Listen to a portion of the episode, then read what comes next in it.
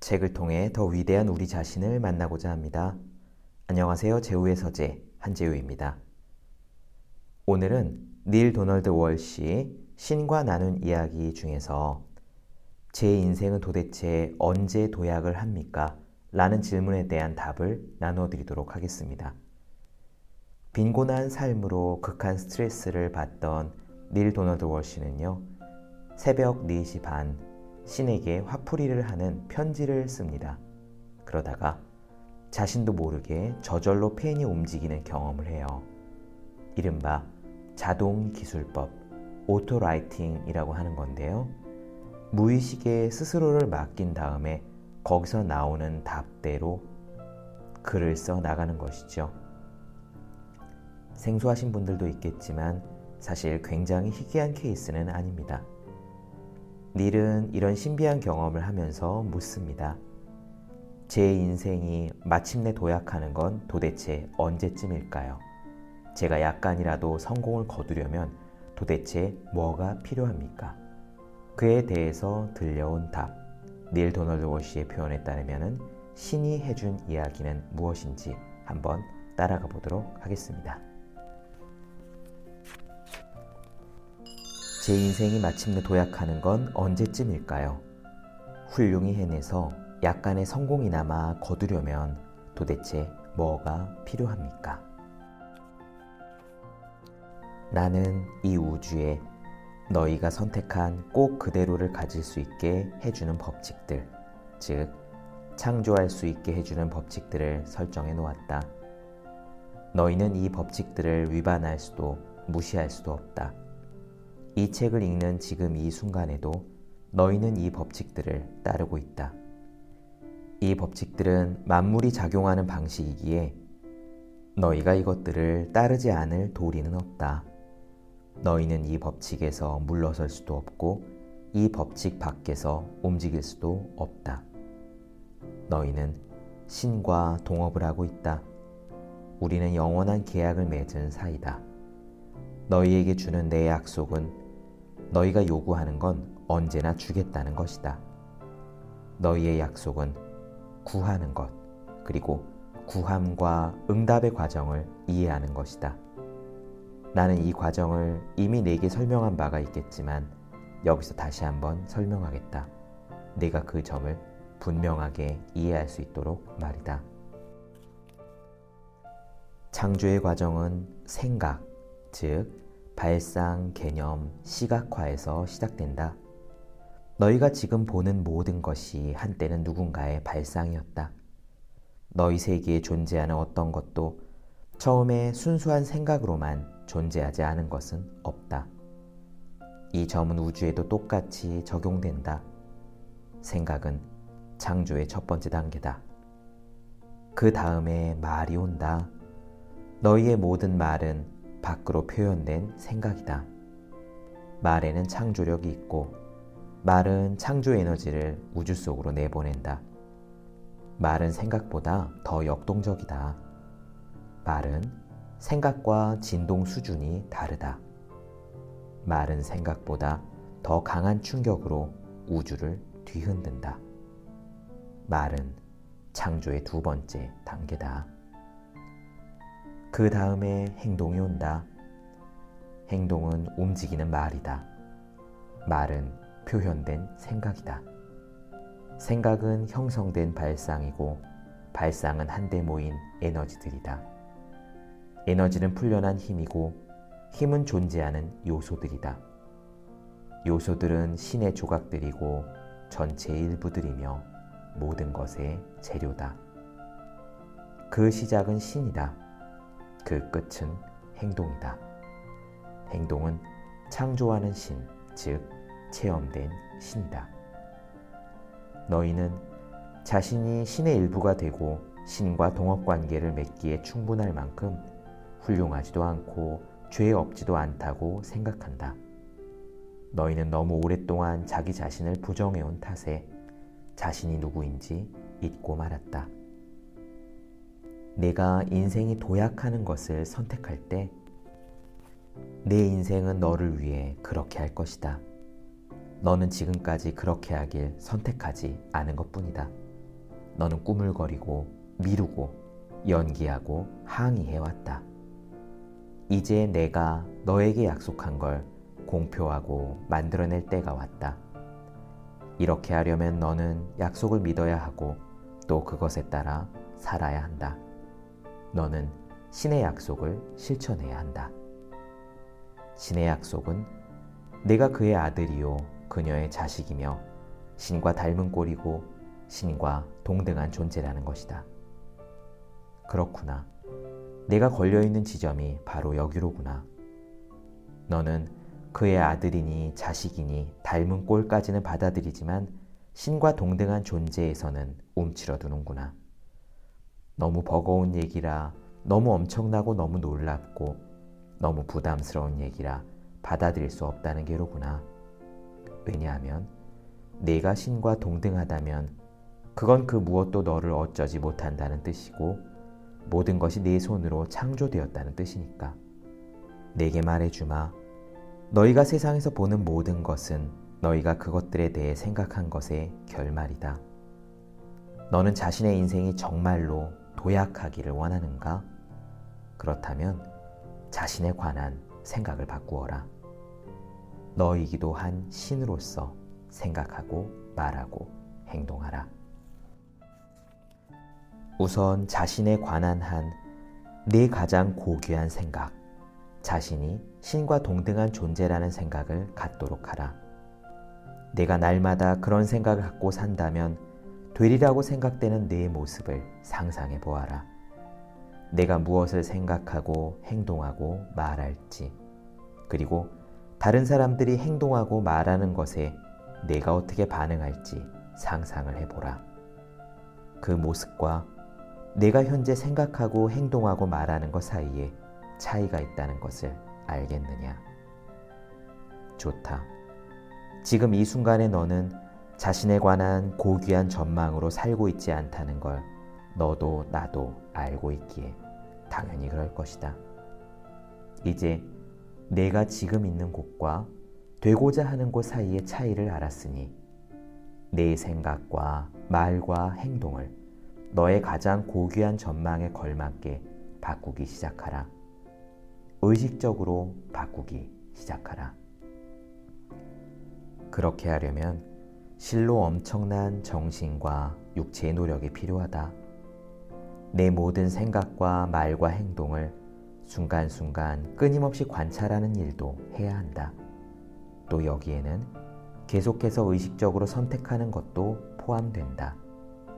이 모든 과정이 자각으로 가는 위대한 발걸음이다. 만일 내가 이 도전을 받아들인다면 너는 평생의 반을 아무 의식 없이 보내왔다는 사실을 깨닫게 될 것이다. 즉, 너는 지금까지의 과정에서 자신의 생각과 말과 행동이 만들어낸 결과들을 체험할 때까지는 내가 무엇을 선택하는지 의식 차원에서 자각하지 않았다는 사실을 깨달을 것이며 또 이 결과들을 체험하고 나면 그 결과들이 자신의 생각과 말과 행동과 관련 있음을 부정했다는 사실을 깨달을 것이다. 내가 지금 하는 외기는 이런 거다. 그와 같은 의식 없는 삶을 그만두라는 외침이다. 이것은 너희의 영혼이 태초부터 너희에게 일깨우고자 했던 과제다. 그래, 너의 삶이 도약하길 바란다고 했지. 그렇다면 지금 당장 네가 되기를 바라는 대로 너의 삶을 그려보고 그 속으로 옮겨가라. 그것과 조화를 이루지 않는 모든 생각, 모든 말, 모든 행동을 점검하여라. 그런 것들에서 떨어져라. 너의 고귀한 전망에 걸맞지 않은 생각을 하게 되면 바로 그 자리에서 새로운 생각으로 바꾸라. 너의 가장 위대한 이상에 어울리지 않는 말을 하게 되면 다시는 그런 말을 하지 않게끔 적어두어라. 너의 가장 좋은 의도에 어긋나는 행동을 하게 되면 다시는 그렇게 하지 않겠다고 다짐하여라. 그리고 할 수만 있다면 연관된 사람들과 함께 그런 행동을 바로잡아라.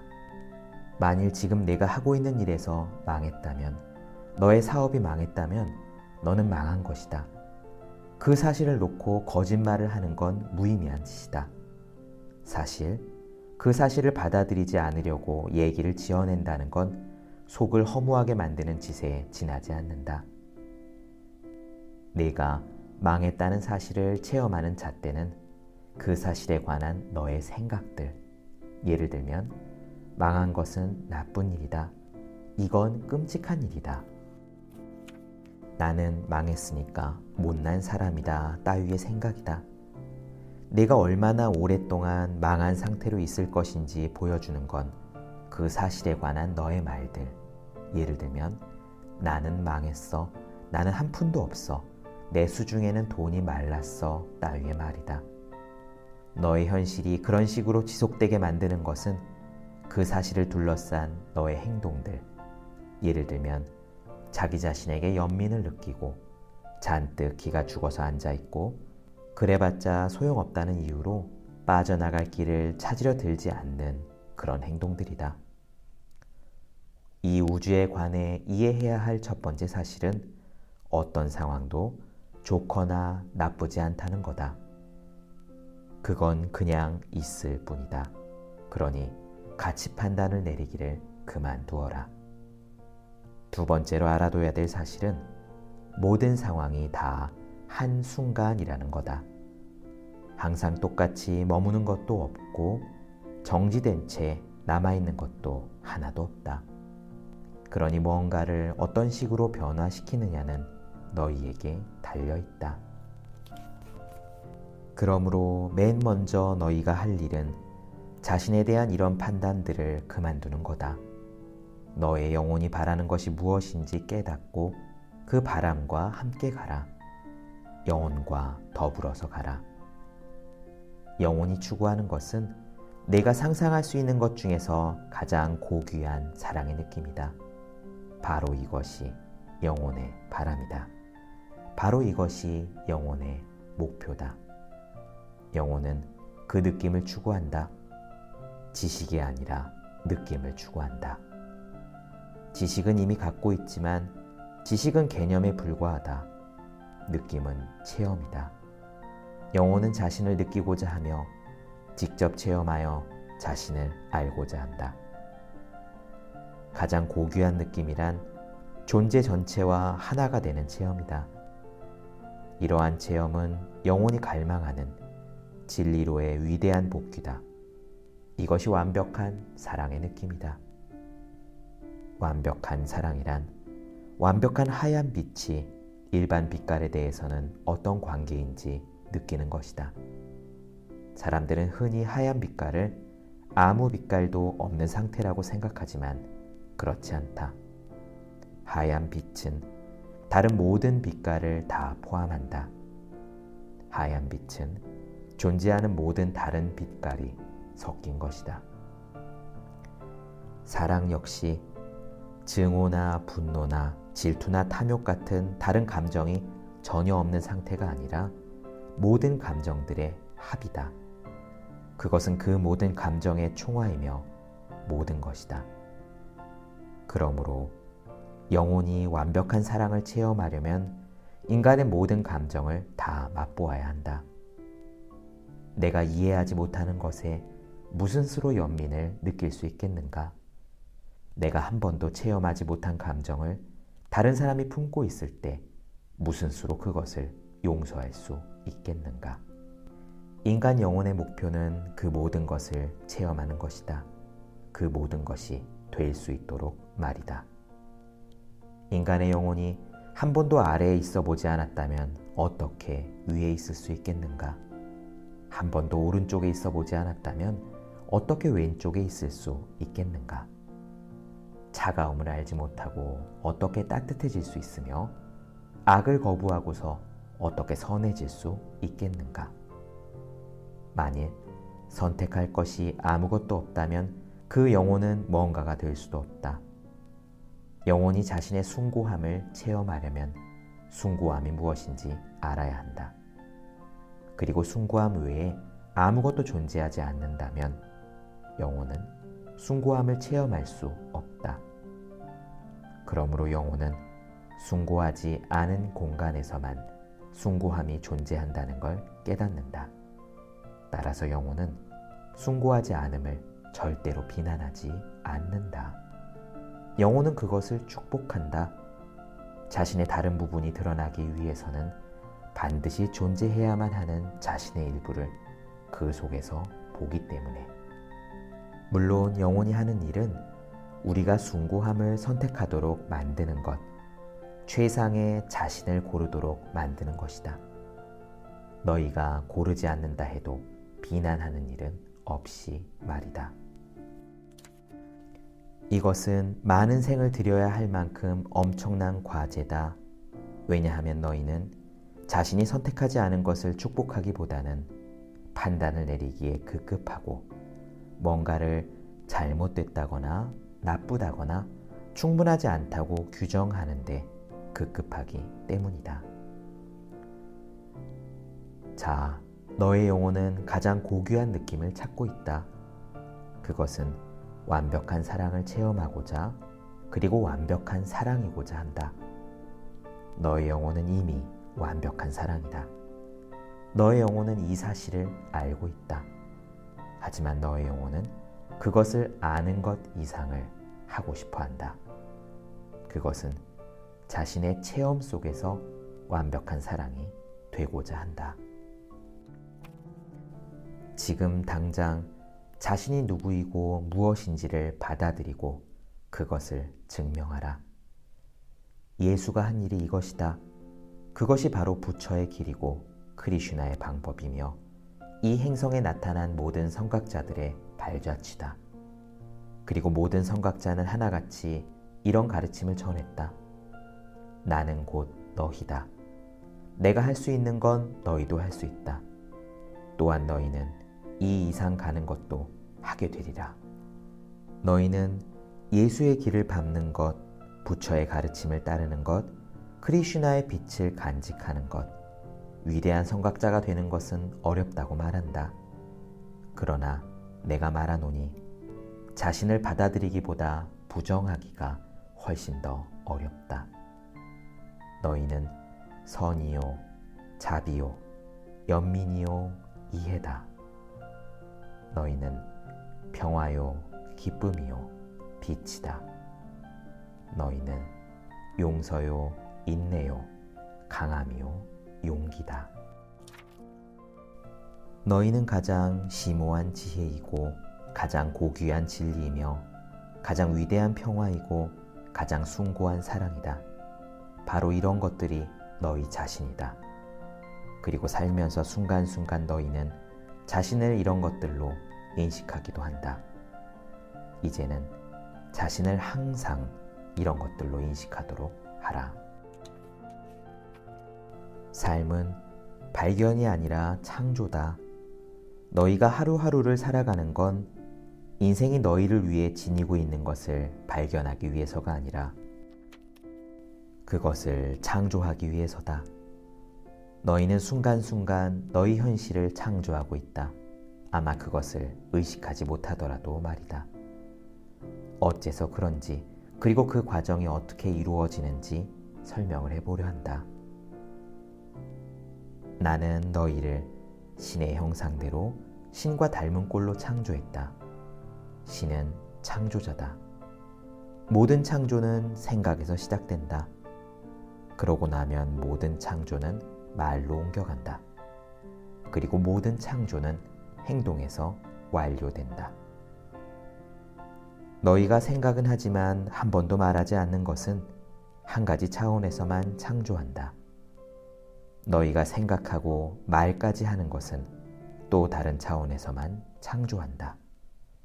너희가 생각하고 말하고 행동하는 것은 너희의 현실에서 구현된다.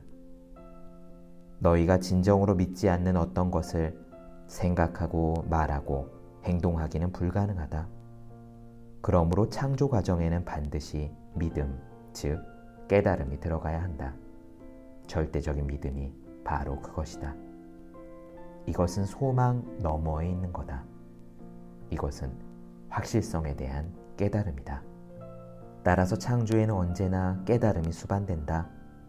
깨달음이란 본능적인 명확성, 완벽한 확실성, 어떤 것의 현실성에 대한 완벽한 인정이다.